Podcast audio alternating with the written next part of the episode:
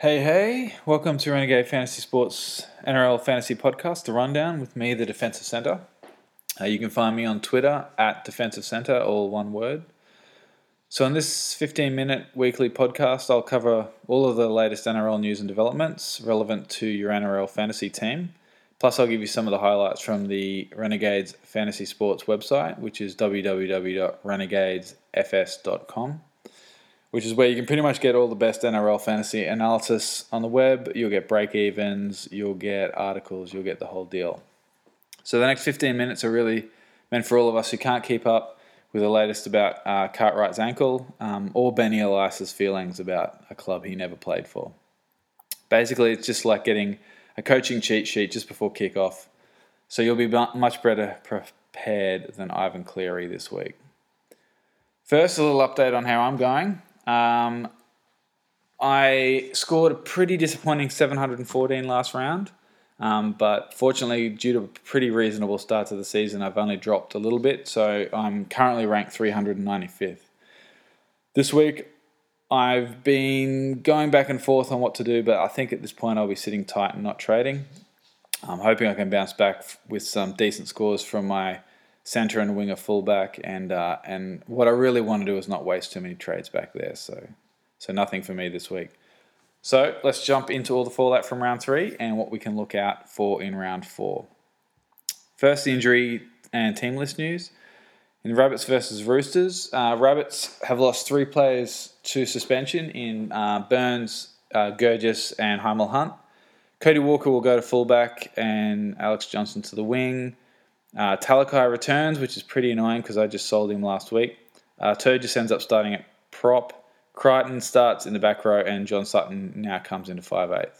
Um, I just saw a rumour from from uh, the mole on Twitter saying that Cook and Farrow might start, so I'm not entirely sure what that means for the final lineup when they take the field. Um, for the Roosters, Friend is out with a facial injury, so Watson comes into hooker and um, everyone's favourite fantasy, Dick Fingers, Carter joins the interchange. For Panthers and Knights, Cartwright's been named to return into the 17 for Fisher Harris, but there's a pretty strong rumour that he won't actually be playing this weekend. Uh, the Knights remain unchanged. Broncos and Raiders. For the Broncos, uh, Tevita Pangai Jr. is back into the 17, and Benji Marshall drops out, and the Raiders are unchanged. Sea Eagles and Dogs for Manly, Taupau and Fonua Blake are back, and the Dogs are unchanged. For the Eels and Sharks, Norman is back for the Eels, which is good news for those who are running a bit thin in the halves. The big news for the Sharks is the the long um, sort of rumoured signing of James Segeyaro. So this is pretty important for those of us who have Brailey, like myself. Um, Segeyaro is currently named on the extended interchange. Uh, but the rumor is that he won't actually play for the Sharks this weekend. But ultimately, the signing does mean that Brailey has a has a sort of short, short-ish shelf life. So you should probably start preparing some money to deal with that down the track um, and upgrading to a legitimate gun, or maybe even switching to Segeyaro, who is priced only priced at two hundred and fifty-three thousand, um, and could be a bit of a bargain on that price. Titans versus Cowboys. Copley um, has signed for the Titans last week and, and is now named to debut. Uh, Zillman drops out through an injury and Vito comes in. Uh, the Cows have, well, they've lost a heap of outside backs. They've got all sorts of problems. Um, Gela Mosby comes in for the injured O'Neill, and it's not entirely clear how long he's injured for. Um, Coote should be back next week, and so it's not really clear what happens with Ponga and Gela Mosby next week um, when Coote comes back. So I would be treating that entire team with a lot of caution right now. Coen Hess keeps his spot in the starting team for now, but uh, Taumalolo is back next week, so we'll see how that pans out then. Tigers versus Storm. Um, it's a pretty tough matchup for the Tigers after they've just sacked their coach. Elijah Taylor returns, which is fantastic for them and for me. Uh, Idris comes onto an extended bench. For the Storm, Munster is now injured, so Slater steps into the starting fullback role and Ryley Jacks keeps making us some cash for a few more weeks. The Dragons versus Warriors. The Dragons are unchanged. The Warriors lose uh, Manu Vatuvei, which will upset Rich McKernan deeply, I'm sure. But they have named Tuivasa-Sheck, which is great. Um, there is some mail that he still has to pass a concussion test to play, uh, which is pretty annoying considering he plays right at the very end of the round. Presumably, a concussion test will be uh, carried out and he'll be cleared midway through the round. So just keep an eye out for that news, just in case you have to make a few adjustments through the round. The really big issue that everyone um, is talking about this week is that there are a heap of discounted keepers floating around. So this has been covered in an article on the website. Um, everyone's centers and winger fullbacks are basically a massive dumpster fire at the moment. Everyone's getting terrible scores, um, and as a result, most people's uh, round scores for round two are pretty for round three were pretty terrible. Um, but the really good news is that some of the big keepers and guns from 2016 have seen massive drops in price. So I'll just walk through some of those now. Elliott Whitehead is the big one everyone's talking about getting in this week. Uh, he has currently dropped $117,000. He has a break even of 64, so he is likely to drop price uh, at least one more round.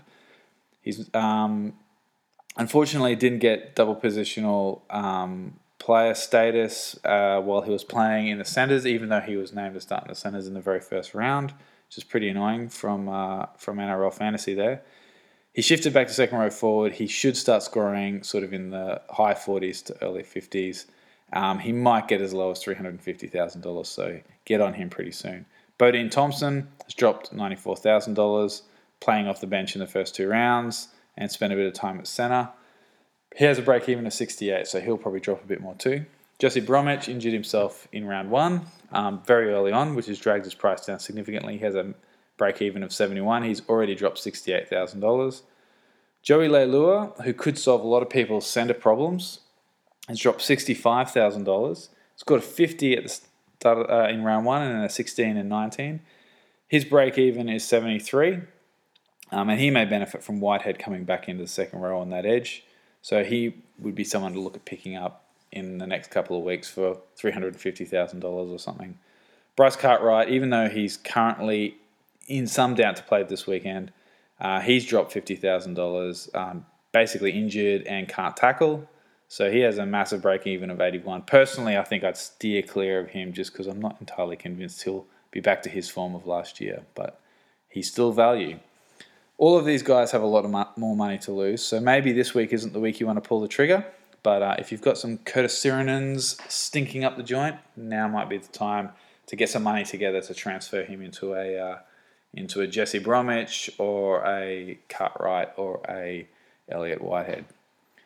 Fluke for reals this week. Um, the boys have taken a week off, and uh, as far as I've seen, haven't released any um, as of yet, which is Wednesday night. Um, basically, everyone was really disappointing over uh, last round. So there hasn't been any of those sort of unusually high scorers that have triggered the sort of conversations that Fluke or for real is really set up to, to, to discuss. Other articles on the website. So obviously we have the break evens uh, up every week, so they're there. Uh, walking through some of the highlights of that. The biggest break evens um, of the round are Cartwright, Leilua, Friend, and Fifita, Jesse Bromwich as well, with uh, break evens from 81 through to 71 for those players. The smallest, so these are the players who are likely to start making you a lot of money. Dylan Edwards, who isn't really fantasy relevant just at the moment. Uh, but Brailey has minus six. Luke Yates with the Knights has minus four. Kurt Capewell, who's got some sketchy sort of role um, uncertainty at the moment with minus two. Ryley Jacks, fantastic, keeps his spot for a while on minus one. Kalyn Ponga, on one, so he should keep making you money, assuming he stays in the squad. Um, and then a few other of the of the cash cow uh, um, winger fullback centers like Montoya and Talakai. Coen Hess uh, is on six, so he'll keep making you money at least this week and probably for a couple of weeks as well, even when he goes back to the bench. If he goes back to the bench, that is. Really great article by the Renegade Analytics Department on Panic or Don't Panic. They cover Gallen, Brailey, Abbey, LG, Moga, uh, Mitch Moses, Sironen, and Farah, all players that some of us would have and be terrified of. Uh, for me in particular, I've um, been contemplating switching out Moga for someone like Slater, um, but deciding just to sit on my hands for the moment. Scarfy scraps and the game summaries are there from round three, giving you all the highlights from uh, from the previous round. There's a pod team article up. Um, so this is a team made up of sort of uh, unusual players who've got a bit of talk in the preseason with quite low ownership. They scored 683, um, which is actually pretty reasonable considering some of the gun teams only just managed to get into sort of 700 mark. Um, and they've improved their rank to 16,000. So that's pretty good for that team. Although I suspect as uh, the regular players get back to their form, that team will start to slide again. The Renegade Fantasy Sports Bosses article, um, a lot of the usual insights there. The really interesting thing to see is that the bosses are pr- being pretty trade cautious this year. So they're not burning through trades early like they tend to. So that is a bit of a change from previous years. Pimp My Team is there as usual. And the Renegades question and answer should be up tomorrow morning. So keep an eye out for that. To finish up, um, I thought I'd just quickly touch on something that I bring up pretty regularly on the website, uh, on the uh, fantasy Facebook group, which is about setting your lineup. So, something you'll notice um, me constantly correcting people about is talking about their reserves and who they should pick as their reserves. I think the problem is for most people, the default way you pick your your team is to pick your best 13 players in the positions available and then basically go through the rest of the players and pick your next best four players and make them your reserves. Then you pick a captain and a vice captain, and that's it. You're done, and you wait for the footy to start on Thursday night. Well, here's the thing it doesn't actually stop there. You've got a bit more work to do. The big tip is it doesn't matter if someone like Jack de Belin is in your starting 13 or in the reserved four players. He still scores you the same number of points. Unless, of course, he's your vice captain or captain, in which case he has to be in your 13. So, what you need to really think about is the flexibility of your team going through the round. And you should be preparing for a disastrous mid round withdrawal. So, for example, with Jack de Belin this weekend, he plays really late in the week. He plays on the Sunday night. If you're running reserves at second road forward, it really pays to put him into your reserves because St. George plays so late. So, for me, I'm running Yates as well as two other uh, Knights for uh, second rowers. Um, I don't know how that's ended up happening, but I've also got Buhrer and uh, Barnett. They're all in my starting team, and I'm putting Yates in there as well, and I'm putting Jack de Belin onto the bench. So this means that if I find out that de Belin is injured, for example, midway through Sunday, I can switch the reserve off him onto a player like LG, who plays later um, on the Saturday afternoon. Whereas if I had Jack de Belin in my 13, he'd be locked onto the field because all the rest of my bench and non-playing reserve second row forwards will have already played. So this is, might seem pretty trivial, um, but in my experience, it might save you once during the year, and that could be 30 to 40 points. When it all comes out in the wash at the end of the year, that could be a huge ranking difference come around 26. Um, it could also win you a really important head-to-head matchup. Could get you into the finals. Could win you a win you a final. So um, that's something to keep an eye out on, and uh, do that little bit of extra work on Thursday afternoon just to make sure your team's just right. So that's it for me today. Sit tight, set your lineup, and Captain Smith. See you guys around.